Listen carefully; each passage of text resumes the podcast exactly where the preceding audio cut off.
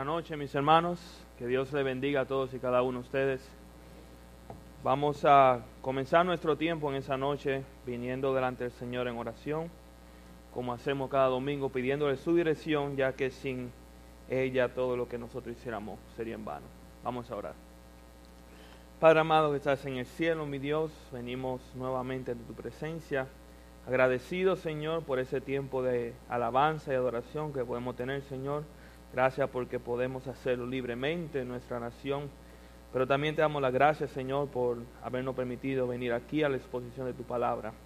Padre, como siempre, nuestra oración y la reiteramos nuevamente esa noche, pedimos que tú nos hables a nuestros corazones, que tu palabra, Señor, pueda ser viva a nosotros, pueda confrontarnos. Padre, queremos pedir que tu Santo Espíritu nos guíe en esa noche, nos hable a nuestros corazones, Señor. Confróntanos, Señor, sobre este tema y evidencia también, Señor, cualquier pecado o actitud pecaminosa que nosotros podamos tener. Gracias, Señor, por cada uno de mis hermanos también que están aquí. Bendícelo, bendíceme a mí, Señor, de manera que yo también pueda ser objeto de las verdades, Señor, de, esta, de este pasaje y pueda aplicarlo en mi vida. Gracias te damos, Señor, en el santo nombre de Jesús. Amén y amén. Pueden sentarse. Recientemente yo estuve participando de un pequeño taller, por así decirlo, con un grupo de personas. Y era un taller acerca de, consejería, o sea, de cómo ser un confidente, un consejero en un campamento. Y la persona que estaba impartiendo ese, ese taller dijo una cosa que era muy interesante, y, y esa persona decía que el cristiano tenía que periódicamente hacerse una introspección en su vida espiritual. Y él decía de que nosotros, nuestra cultura, especialmente los latinos, no sacamos tiempo de nuestro día para pausar, examinar nuestro día, examinar nuestra vida, ver cómo nosotros estamos andando en nuestro diario vivir. Esa es una costumbre de los israelitas, del pueblo judío, desde pequeños se les ha enseñado que tienen que estar constantemente evaluando y examinando su propio caminar. Y es algo verídico y muy cierto, y nosotros vemos eso también en las Sagradas Escrituras, cuando dice, por ejemplo, en, Santiago capítulo 1, versículo 23, que dice que nosotros tenemos que ser como aquel que viene delante del espejo y se mira. Y ese espejo es haciendo referencia a la palabra de Dios. En otra palabra, nosotros tenemos que venir constantemente delante de la palabra del Señor, mirarnos a nosotros mismos en luz de la palabra y poder examinar cómo anda nuestra vida espiritual. Y eso es lo que nosotros vamos a hacer en esta, en esta noche, con un pasaje en específico. En Santiago capítulo 4, versículo 4, Dios eh, llama por medio del, del, apóstol Santiago a una serie de hermanos y lo llama por un nombre muy específico y ese es almas adúlteras. Ahora, a simple vista eso puede ser como que, ah, una reprensión. Pero ese término, almas adúlteras, tiene un gran peso y más para esa audiencia, porque era una audiencia judía. Y uno tiene que preguntarse, ¿qué fue lo que hicieron estos hermanos para merecer este sobrenombre? ¿Qué fue lo que hicieron ellos para que el Señor le llame a ellos y le denomine almas adúlteras? Y eso es lo que nosotros vamos a hacer en esa noche. Vamos a hacer una examinación de ese contexto, de lo que está pasando, de algunas evidencias que nos da aquí mismo el apóstol Santiago de lo que es un alma adúltera. Nosotros vamos a hacer, por así decirlo, una autopsia de lo que es un corazón adúltero. Aunque esa persona no está muerta, no cabe, o sea, vale la pena mencionar de que el procedimiento que vamos a hacer va a ser similar al, de una autopsia. De hecho, el título del mensaje de esa noche es ese mismo, autopsia de un corazón adúltero. Así que si pueden ir conmigo, por favor, vayan a Santiago capítulo 4 y vamos a comenzar leyendo desde el versículo primero. La epístola de Santiago capítulo 4 versículo primero.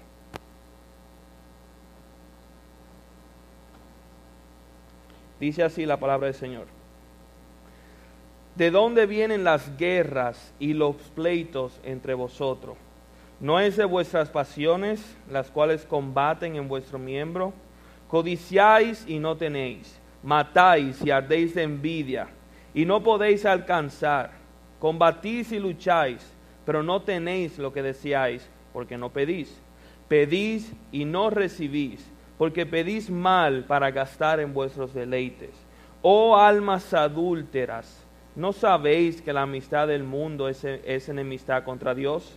Cualquiera pues que quiere ser amigo del mundo se constituye enemigo de Dios. Que el Señor bendiga su santa palabra. En esa noche vamos a ver tres evidencias de un corazón adúltero. Y antes de nosotros eh, entrar de, lleno en, nuestro, en, el mensaje de esa noche, es importante nosotros entender el contexto, como siempre hacemos, de lo que está sucediendo. La epístola de Santiago es una epístola escrita por Santiago, también conocido como Jacobo, el cual era el medio hermano de Jesús. O sea, no estamos hablando de Santiago, el que era líder de la iglesia de Jerusalén y uno de los apóstoles, sino que este era Santiago, el, medio hermano de nuestro Señor Jesucristo. Y él escribió esta carta a unos judíos, como dicen en, al principio de la epístola, a las doce tribus que estaban esparcidas y haciendo referencia al pueblo judío que había creído en Cristo Jesús como Señor y Salvador y había sido dispersado por la región a raíz de las persecuciones. Y el tema principal de esta epístola es la madurez espiritual. Aunque uno puede eh, proponer otros diferentes temas debido a la diversidad de temas que tiene el, el libro, un tema que sí es consistente, que nosotros vemos aquí, es precisamente ese, lo que es la madurez espiritual. Y nosotros vemos en el capítulo anterior, que es el capítulo, en el capítulo 3, el cual es el famoso capítulo de la lengua, en el cual nosotros vemos aquí como el apóstol Santiago habla acerca de lo que es el poder que tiene la lengua. Y más abajo también dice en los versículos 13 y 18 sobre lo que es la sabiduría carnal contra la sabiduría espiritual. Y él termina diciendo en el capítulo 3 de que esa sabiduría espiritual trae como consecuencia paz. Ahora, ¿por qué yo digo todo esto?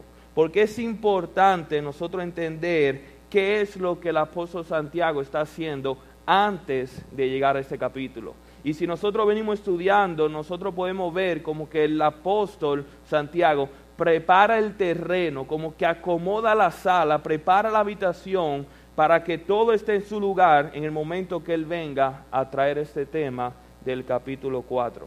De hecho, la primera evidencia que nosotros vemos de un corazón adúltero es precisamente la que se encuentra en el versículo 1, y esa es pleitos y guerra. Dice el versículo 1, ¿de dónde vienen las guerras y de dónde los, y, perdón, y los pleitos entre vosotros.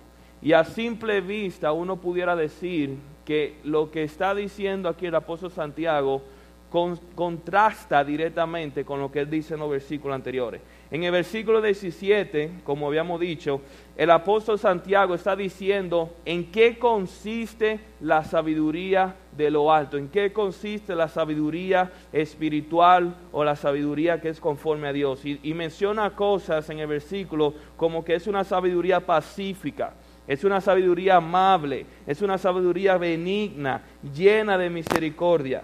Y después llega el versículo 18 y dice, y el fruto de justicia se siembra en paz y para aquellos que hacen la paz. En otra palabra, o sea, esta justicia, una de las consecuencias de esta justicia es que las personas que la practican van a vivir en paz. Sin embargo, cuando llega el versículo 1, ¿qué le dice? ¿De dónde vienen las guerras y los pleitos entre vosotros? ¿De dónde vienen las guerras y los pleitos entre vosotros? Santiago sabía que esos versículos, el 17 y el 18, no eran una realidad en la vida de sus hermanos. Y él sabía que a pesar de que lo enseñaba en, en, el capítulo anterior, él tenía que explicar por qué estos hermanos no habían alcanzado esta sabiduría espiritual del cual él decía.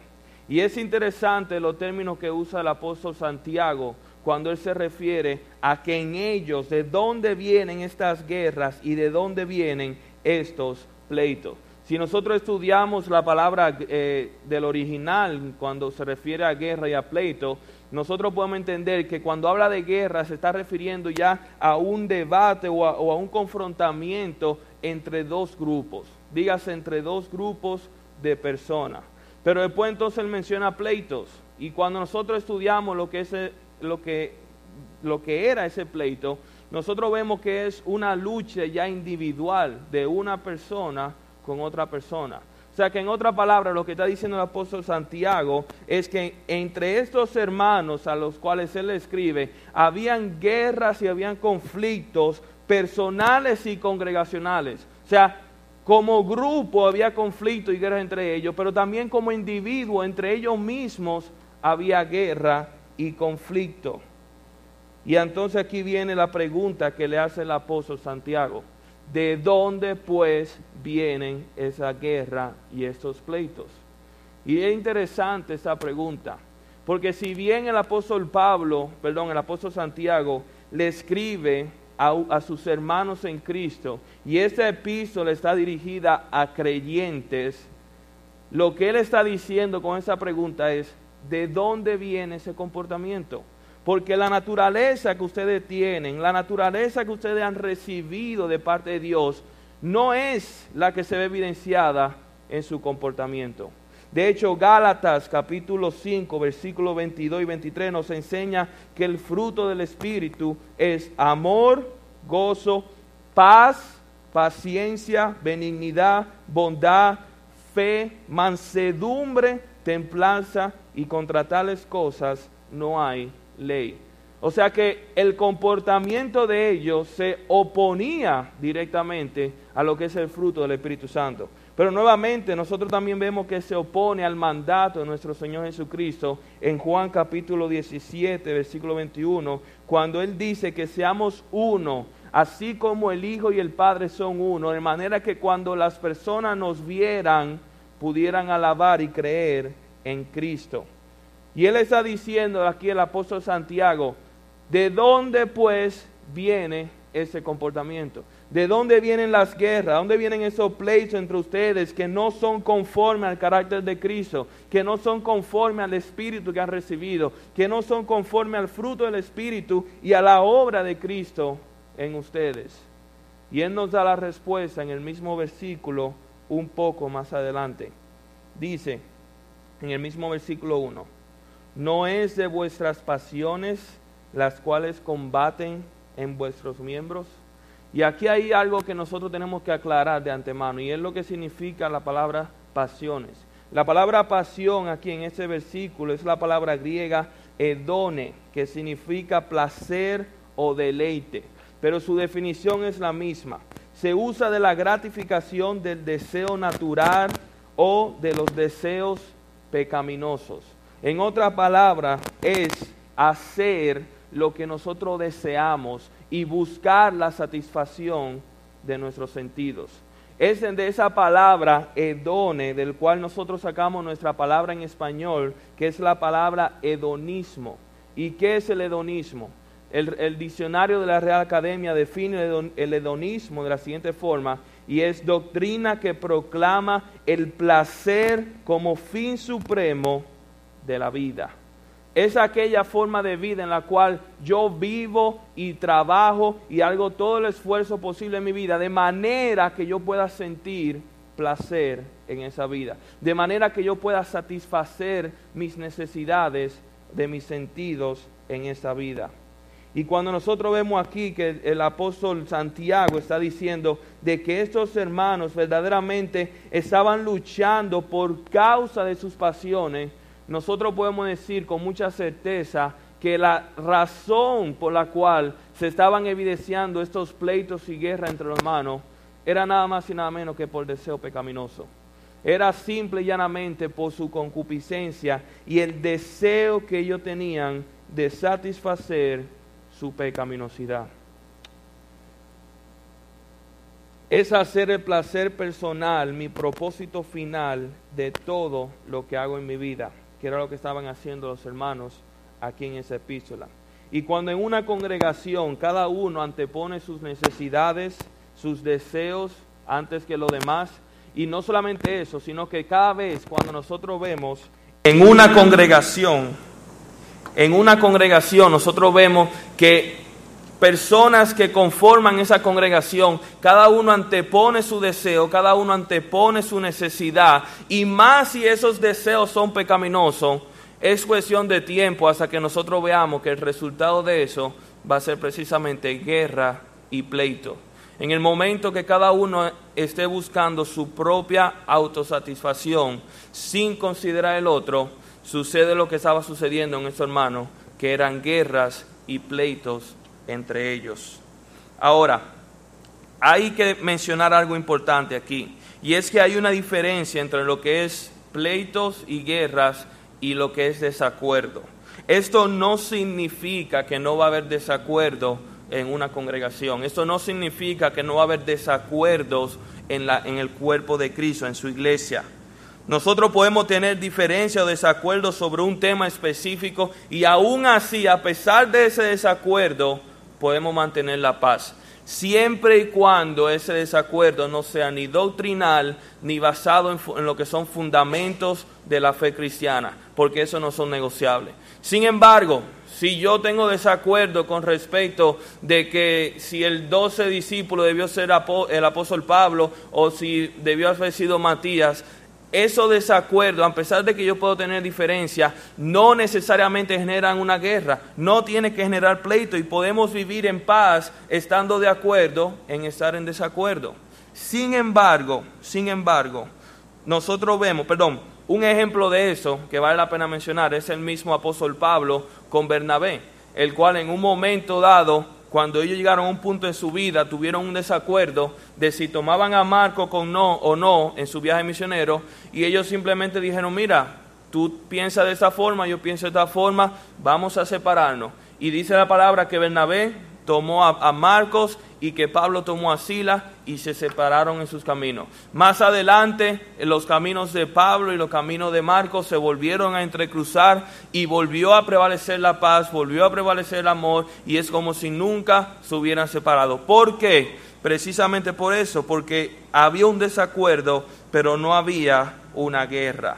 Pero no puede haber un lugar para guerras ni pleitos en el cuerpo de Cristo. En el cuerpo de Cristo no hay tolerancia para lo que es la guerra y el pleito. Y eso se opone por completo a la esencia de lo que es la iglesia y el cuerpo de Cristo. Colosenses capítulo 3, versículo 15 dice lo siguiente. Y la paz de Dios gobierna en vuestros corazones, a la que asimismo fuisteis llamados en un solo cuerpo, y sé agradecido. En otra palabra, Cristo, el cual nos, perdón, la paz de Dios, la cual nosotros hemos recibido por medio de Cristo, uno de los propósitos de esa paz de Dios es para que nosotros podamos vivir en paz en el cuerpo de Cristo. O sea que decir que en el cuerpo de Cristo hay guerra o pleito es simplemente decir de que este versículo no está siendo aplicado. Y otra cosa que hay que decir, que si hay guerra, búsquenlo, que hay pecado. Como nosotros vemos aquí en ese pasaje, la razón por la cual en esos hermanos había guerra, la razón por la cual había pleito entre estos hermanos, era porque cada uno estaba buscando satisfacer su propio deseo pecaminoso. Cada uno estaba tratando de alimentar su comportamiento, perdón, su concupiscencia pecaminosa.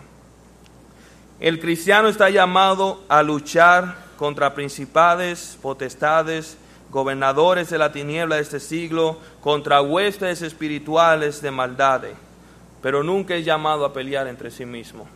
El cristiano nunca es llamado a hacer guerra contra otro cristiano. Un creyente que no está en comunión con sus hermanos no puede estar en comunión con Dios. Como decía el mismo apóstol Juan en primera de Juan, dice, si tú dices que me amas y aborreces a tu hermano, tú eres mentiroso, porque ¿cómo puedes amar a Dios el cual no has visto y aborrecer a tu hermano? Mi relación con mi prójimo va directamente entre, entrelazado con mi relación con Dios.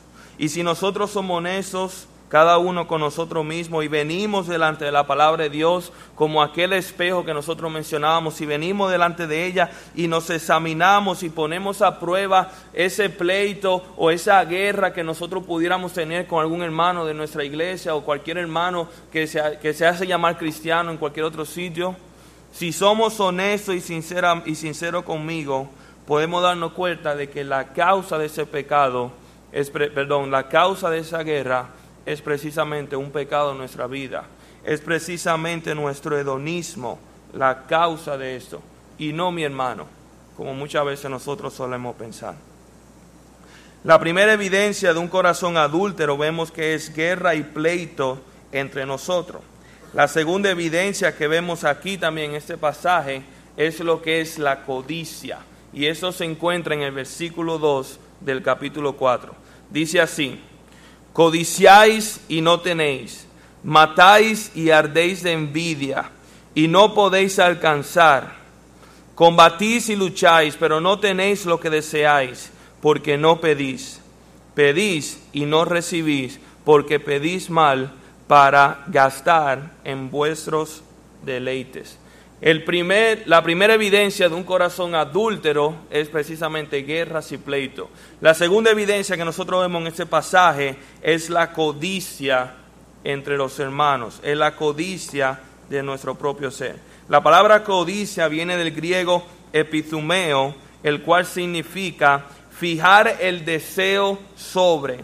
Y es una composición de dos palabras. La palabra epi significa sobre y es en sentido intenso, o sea, la connotación que tiene en el idioma es una connotación de intensidad. Y la palabra tumos es pasión. O sea, que nosotros podemos decir que en otra palabra es un intenso deseo sobre algo el cual, el cual nos lleva a actuar. La codicia es tener un intenso deseo sobre algo que nos puede llevar a perder el control. Y eso es lo que estaba sucediendo con esos pasajes. ¿Cuál es este origen de esa codicia? Bueno, igual que en el, en el versículo 1, esta codicia es originada precisamente por nuestro deseo pecaminoso, precisamente por nuestras pasiones, por nuestra concupiscencia, por nuestro hedonismo, es que esa codicia está evidenciada. Nuestro, nuestro intenso deseo de, de satisfacer nuestros placeres pecaminosos. Y algo interesante que nosotros vemos en este versículo, en estos versículos, es el efecto de bola de nieve, en el cual un, una acción lleva a otra acción, la cual lleva a otra acción, y ya la intensidad de la acción se va agrandando al punto tal de que el, resultado o el impacto de lo que nosotros hacemos viene a ser mayor que lo que nosotros hubiéramos esperado o el que nosotros estábamos dispuestos a que fuera. Y eso lo vemos en los versículos 2 y en los versículos 3, cuando dice, codiciáis y no tenéis, así que matáis. Y eso habla de que tienen un intenso deseo de algo, pero no pueden conseguir eso. Tienen un intenso deseo sobre algo en específico, pero no lo pueden conseguir así que matan para conseguirlo. Y cuando aquí habla matar, puede referirse tanto en el sentido de la palabra, como decía nuestro Señor Jesucristo, de que si nosotros pensábamos hacerle daño a una persona, el simple hecho de pensar en eso ya éramos culpables de homicidio, pero también podemos decir que es en el sentido literal, de que hay personas, y nosotros sabemos que simplemente han matado a otra persona por codicia o por envidia. Y eso está diciendo aquí, codiciáis y no tenéis, y así que matáis. Pero después dice, y ardéis de envidia y no podéis alcanzar. Aún teniendo lo que ellos codiciaban, se dan cuenta de que no es suficiente, de que no produjo esa satisfacción que ellos esperaban. Por ende, ellos no recibieron lo que no pudieron alcanzar y crea en ellos una sensación de frustración crea en ellos una sensación de frustración y de tener que procurar más. Y eso produce lo que dice a continuación, combatís y lucháis, pero no tenéis lo que deseáis porque no pedís. El estado de pecado en el que ellos se encuentran simplemente le, le prohíbe orar. Ellos no tienen el deseo y ni, ni, ni, ni ni la necesidad de orar al Señor para saber si lo que ellos están pidiendo es verdaderamente lo correcto. Y aun si ellos quisieran orar, orar, como dice en el versículo siguiente, dice, pedís y no recibís porque pedís mal para gastar en vuestro deleite. Aún si ellos llegaren a orar pensando que el Señor le va a responder y le va a dar eso que ellos desean, dice aquí, el Señor no te va a responder. ¿Por qué? Porque tú estás orando para gastarlo en lo que son tus deseos pecaminoso. Tú le estás orando al Señor para que el Señor permita que tú disfrutes el pecado, lo cual sabemos que Dios bajo ninguna manera contestará esa oración. Y en ese versículo 3 hay dos palabras que son interesantes. Cuando dice gastar, lo que quiere decir en el idioma original es malgastar o desperdiciar. Y la palabra deleites es la misma palabra que vemos en el versículo 1, que se traduce como pasiones pecaminosas o como hedonismo. En otra palabra, ellos pedían de manera que ellos puedan derrochar y malgastar en sus placeres pecaminosos. Y es imposible que Dios bendiga o que conteste esa oración. La codicia, como cualquier, otra, como cualquier otro pecado, nunca sacia. Siempre quiere más. Un deseo errado, nosotros vemos, lleva a una acción errada. Y una acción errada lleva a un acercamiento errado.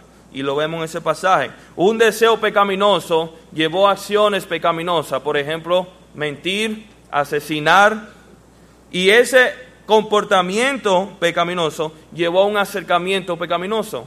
Pensar que Dios te va a responder tu oración pecaminosa y te va a conceder los deseos pecaminosos de tu corazón. Y nosotros vemos esto muy evidenciado en la vida del rey David. A veces uno lee ese pasaje y dice, wow, o sea, puede que la escritura esté exagerando porque ¿quién ha codiciado hasta el punto de matar? El rey David. El rey David, nosotros vemos que este patrón fue evidenciado en su vida cuando él vio a Besabé desde su aposento y cuando vio, codició y quiso tenerla, pero no pudo, sí que la llamó. Y a raíz de ese codicia y ese pecado, entonces ella quedó embarazada y él quiso encubrir su pecado, pero no pudo. Así que esa codicia lo llevó a qué? A la mentira y al homicidio, matando a Urias el Eteo. Y aún así él siguió su vida como si nada hubiera pasado hasta que vino el profeta Natán, si mal no me equivoco, y fue quien lo confrontó y le dijo, tú has pecado delante del Señor. Primera de Timoteo capítulo 6 versículo 9 dice, porque los que quieren enriquecerse caen en tentación y lazo y en muchas codicias necias y dañosas que hunden a los hombres en destrucción y perdición los que quieren enriquecerse, y aquí podemos aplicarle no solamente el sentido económico de dinero, sino puede enriquecerse de placeres, de vanidad, de cualquier otra cosa, caen en lazo de codicias necias y dañosas que hunden a los hombres en destrucción y perdición. La codicia no es un pecado inofensivo, de hecho ningún pecado lo es, pero la codicia es solo el primer paso de una caída moral y degenerativa cuyo único fin es la autodestrucción del hombre. El pecado es el primer paso de una serie de pasos que nos llevarían a nuestra destrucción. La codicia ha sido la caída de muchos hombres en las escrituras. Vemos el ejemplo de Acán, del pueblo de Israel, que él tomó del manto babilónico y de los despojos de la guerra que el Señor había dicho que eran anatema y que nadie podía hacerlo, y su codicia lo llevó a tomar, resultando así la derrota de Israel y más adelante su propia muerte la de su familia.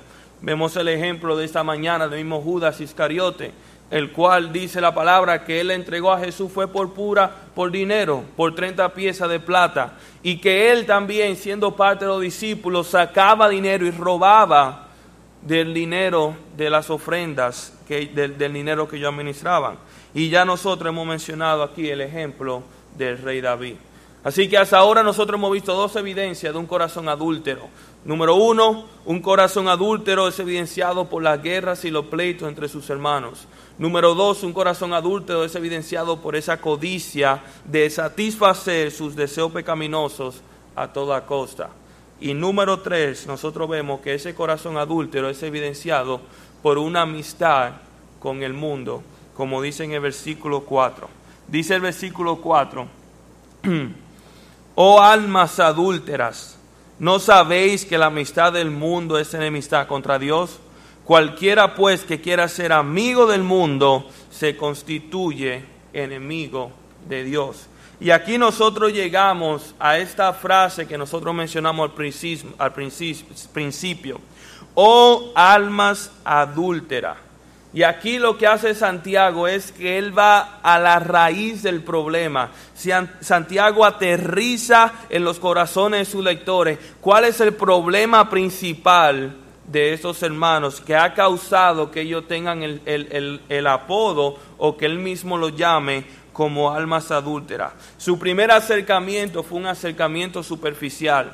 Y ahí, y, mientras él va desarrollando lo que es su conversación, nosotros vemos que él cada vez va profundizando más en el corazón y en el corazón del pecador hasta llegar aquí a este versículo. Y es como un médico, un médico que ve los síntomas, primero trata de, de curar el síntoma, pero no se detiene ahí, sino que él tiene que saber qué es lo que produjo esos síntomas. Porque si no tratamos la enfermedad tarde o temprano, los síntomas van a volver y van a causar el mismo daño. Y eso es lo que está haciendo aquí el apóstol Santiago. Incluso nosotros vemos un cambio de tono en lo que es el acercamiento del apóstol Santiago. Anteriormente en la, en, la misma epístola, en diferentes capítulos, cuando el apóstol Santiago se refería a sus lectores, él decía, hermanos míos, hermanos míos. Constantemente decía, hermanos míos. Sin embargo, cuando él llega aquí, él no utiliza esa frase, sino que lo llama, oh almas adúlteras, oh almas adúlteras. Y ese término es, una, es un término muy conocido para esa audiencia a la cual estaba hablando. Como bien ustedes recordarán, estos hermanos eran de descendencia judíos, eran pueblo de, o sea, eran judíos por pueblo de Israel. Y aquí nosotros vemos cómo el pueblo de Israel en numerosas ocasiones en el Antiguo Testamento el Señor le había llamado por ese mismo nombre, oh pueblo adúltero. No vamos a, enumerar o decir los pasajes, pero pasajes como Isaías 57.3, Oseas capítulo 3, versículo 1, Jeremías 9, capítulo 2, son pasajes que corroboran este nombre en el pueblo de Israel. Pero también vemos que el mismo Señor Jesús, cuando estuvo aquí en la tierra, llamó al pueblo de Israel, oh generación mala y adúltera, constantemente. O sea que este término, almas adúlteras, era un término en el cual ellos mismos estaban familiarizados y ellos sabían lo que significaba esto precisamente. Y aquí nosotros vemos cómo Santiago le hace una pregunta retórica, por así decirlo. Perdón, primero él comienza diciendo, oh almas adúlteras. Y eso del adulterio lo que significa es una relación ilegítima con la esposa de otra persona. Todos nosotros sabemos lo que significa adulterio, pero el adulterio no está limitado solamente a una relación sexual. También podemos cometer adulterio cuando nos involucramos en una relación emocional con otra persona que no es mi esposa.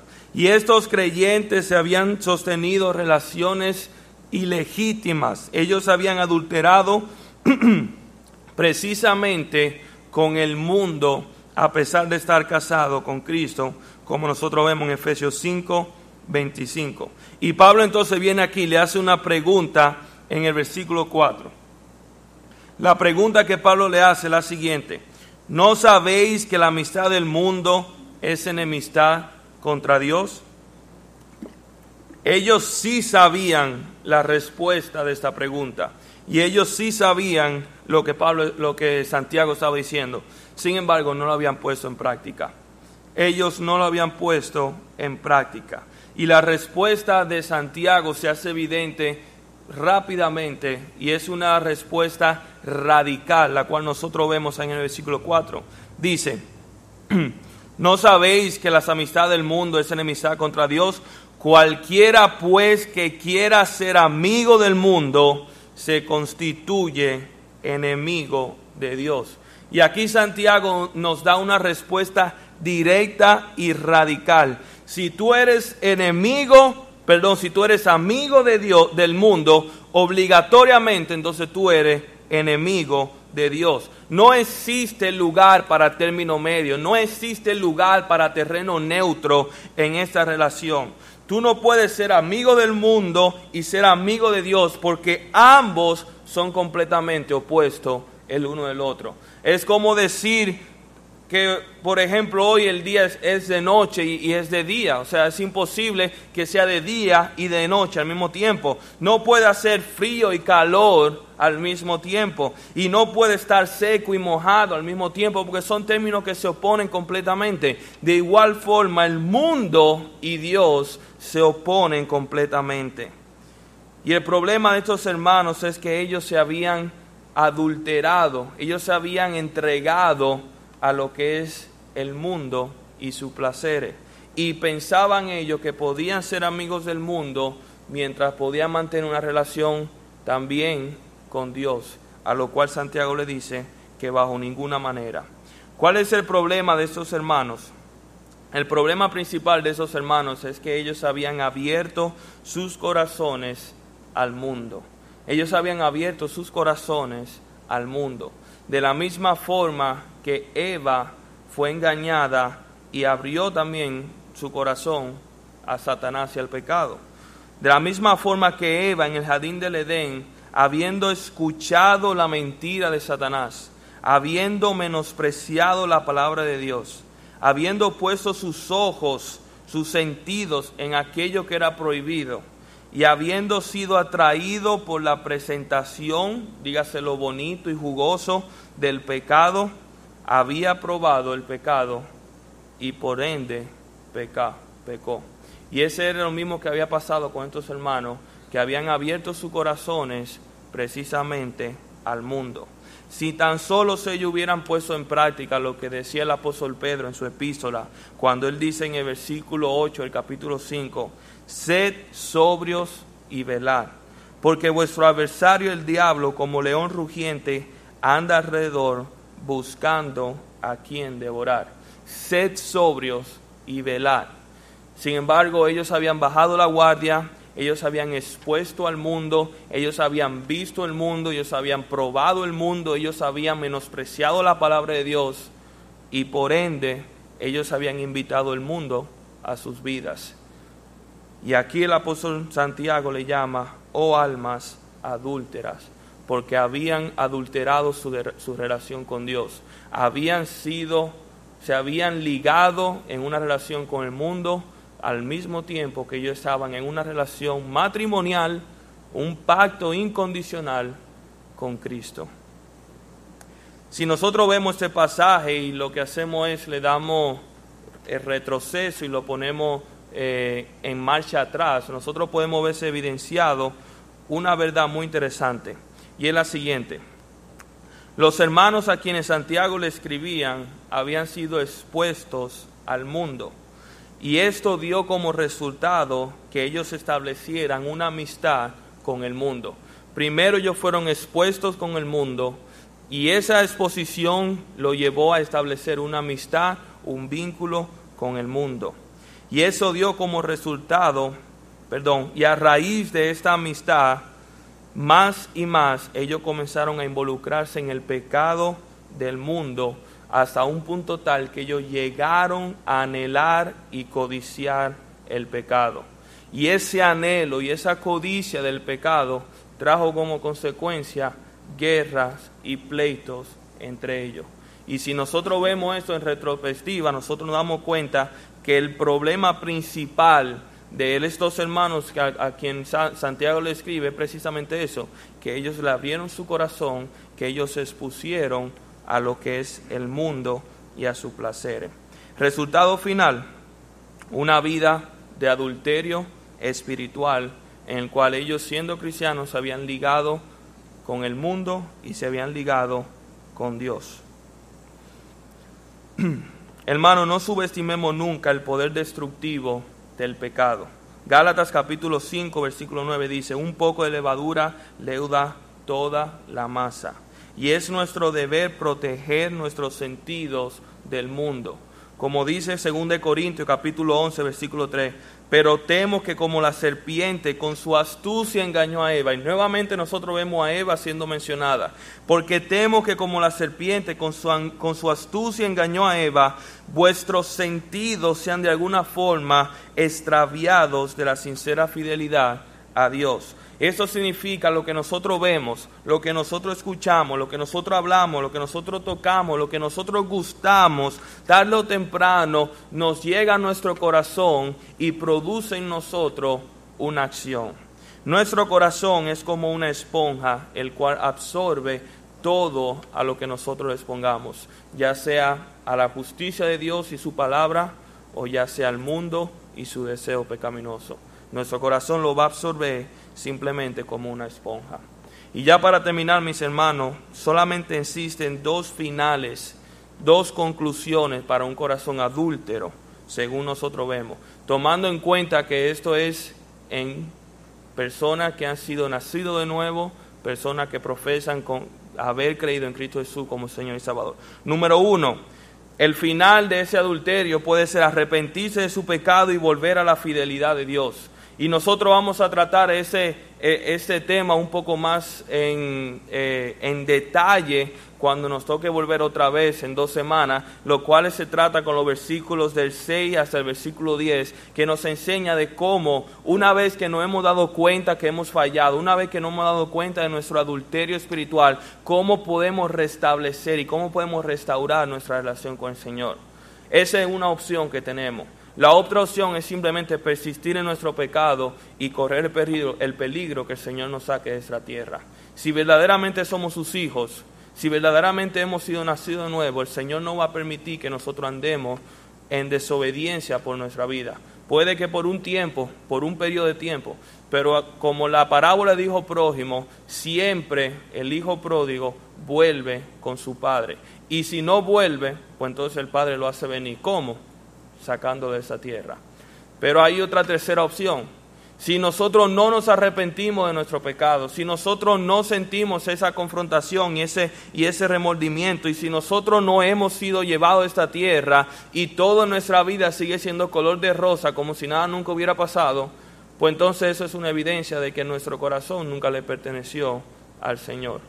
Si nosotros hacemos precisamente lo que dice este pasaje, sin sentir el llamado del Espíritu Santo, sin sentir, como dice en el versículo 5, que pensáis que la Escritura dice en vano, que el Espíritu que Él ha hecho morar en nosotros nos anhela celosamente. Y si nosotros no sentimos ese anhelo del Espíritu Santo, si nosotros no sentimos que el Señor nos está llamando de vuelta, es porque nunca subimos con el Señor en primer lugar. Y entonces lo que procede en ese caso es simplemente venir arrepentido delante de nuestro Señor confesar nuestro pecado y poner nuestra fe salvadora en Cristo Jesús como Señor y Salvador personal. Hermano, tres evidencias de un corazón adúltero. Número uno, guerras y pleitos en el cuerpo de Cristo. Número dos, codicia de deseo pecaminoso. Y número tres, una amistad con el mundo. Como bien dijimos, la próxima ocasión vamos a terminar el pasaje, hasta versículo 10, para ver entonces cuál es el antídoto, cuál es el remedio para un corazón adúltero. Amén. Vamos a orar.